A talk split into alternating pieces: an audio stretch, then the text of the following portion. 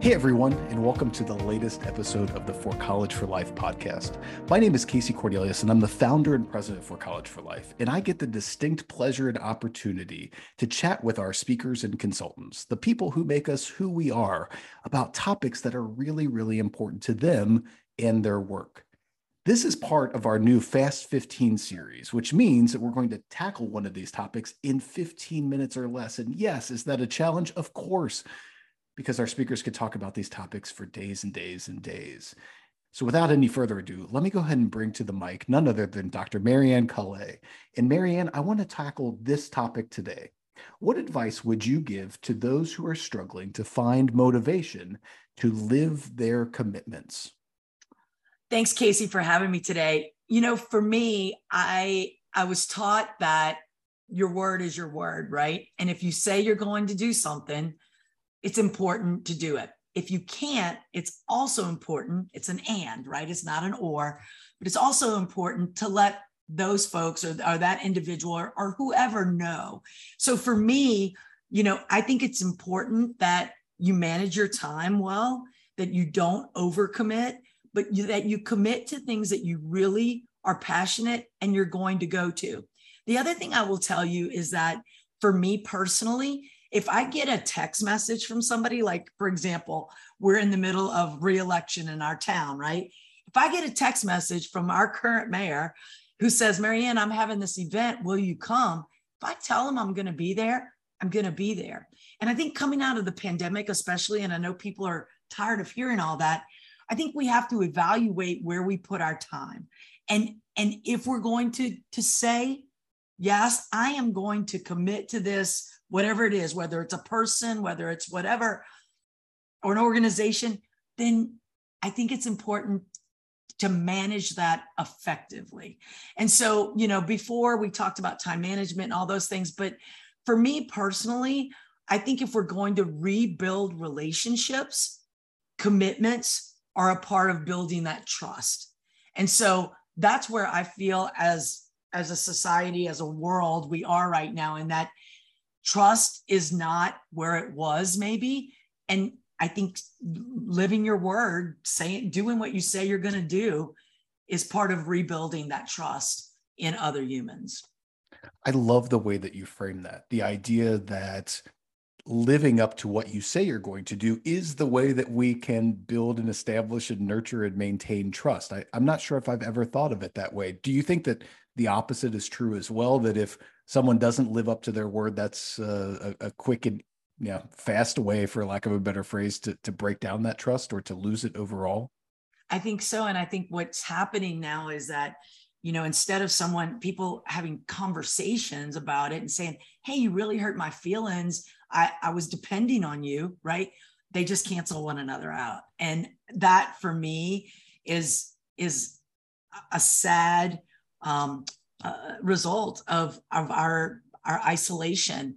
You know, people as humans, and, and the, the research is starting to come out.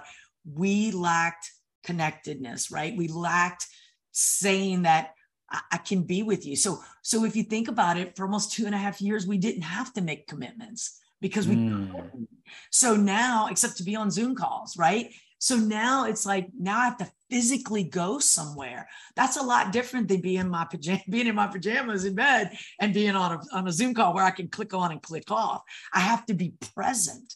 And so as I'm even coming out of this process, you know, I, there is such such a thing as fatigue when you're around people. You know, I think it's mental and emotional fatigue sometimes. So I think you now more than ever, if if personally, if I'm going to make a commitment to something, I'm going to be there. And if I can't, I'm going to be very upfront about that I can't and why I can't. And I think as a result of that, people aren't going to judge you because you you can't make a commitment, but they will if you say you will and then you don't. And then you don't, you know, include them in in knowing the why. Um, and so that's what I'm seeing, especially with college students. You know, all organizations that use fines and points and mandatory, even campuses.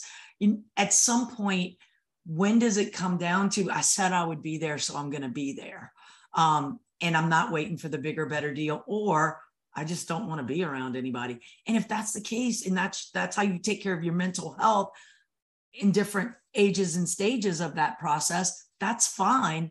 But communicate that, you know, and be truthful. Mm. I, I mm. think that's the biggest part for me. It's, you know, if we talk about having values and then we're not truthful about why we can't do something, I'm like, oh, that's not there's no congruence there. I, I just I love the way that you frame this, Mari Ann. You know, I, I, I think you'd mentioned values, and it comes to mind. Um, a, a, lot of organizations and a lot of leaders talk about living your values, but very few have talked about living your commitments, right? Because in in my mind, and, and take this wherever you'd like, values are more abstract, right? So respect is a very difficult thing to to describe or point to or or hold in your hands. Obviously, we know when we're being disrespected, but a commitment is different. I'm going to be there at seven, or I'm going to graduate in four years, or I'm going to major in so and so. Do you see those as being two distinct things? Oh, absolutely. I'll give you an example. So this morning, a gentleman who's been detailing my car for a long time, and I know that this is a little off topic, but his son has brain cancer, has a brain tumor. Mm. And so I've been checking in on him, making sure, you know, that what does he need support, especially having had a child in my family who had leukemia, right? So this morning when he came, I had made a commitment time wise that I was going to sit down with him, right, on our porch and have a conversation to check in on him. It wasn't just about, he made a commitment to me to be here to detail my car, but I was making a commitment to check on his well being. And so you know, in, in some top phases of life, sometimes it's not about going to something, but it's about caring about another human in a way that that helps them get through their day, right? This gentleman sat on my porch. I mean, he's he's a single father. He's he's taking care of his son. I've known his son since he's a little boy. And I mean, this gentleman is crying on my porch and I knew he needed it. I could see it in his face. So the commitment to another human, it doesn't necessarily always mean, oh, I said I would be at an event. It's about the way you care for others. And that's just as much of a commitment as anything else. So, like right now, for example, I don't believe that our experiences should be based upon events or programs. I believe they should be based upon time spent together that's not what's happening. That mm. that that time of i care about you. I see something's up. Do you want to grab coffee? That's a commitment too. But i think a lot of times we only see it as what's on our calendar or that we have to go to something. But there are different levels of commitments in our lives that are important I love it. I love the way that you frame this.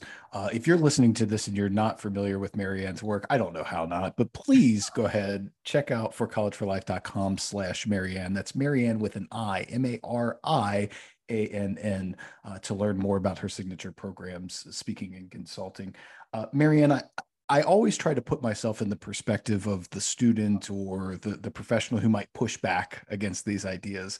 And I imagine that there's someone who's listening to this right now who's saying, I get what you're saying about commitment, but how do I choose when I have conflicting commitments? Not the difference between do X or do nothing, but do X or do Y or do Z. So, what advice would you give to that person who's like, yeah, but I have these competing commitments that I need to think about?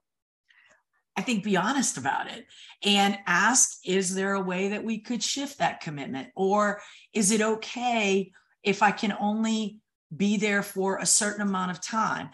Instead, what we do, and, and especially as I've worked with younger folks or especially college age students and high school students, is we don't want to admit that. What's wrong with admitting I have these two events? I, I have to choose, right? Or I can only do each one of them halfway. Can I be honest about that? And I think it's the honesty piece. You know, as I've gotten older and I serve on a lot of boards with professionals who are really busy people, and we're always honest about can I be here? Can I not be here? Can we move this meeting? Can we switch it? Can it be done differently? But I don't know that we've equipped people with the skills to be able to do that. And you know, on on a I'm on the Girl Scout board and because of my travel schedule, sometimes I can't be on calls or I can't be physically at a meeting. And I'm very honest with them. I'm like, I will always go above and beyond my other responsibilities if I know I can't be there physically or, or virtually.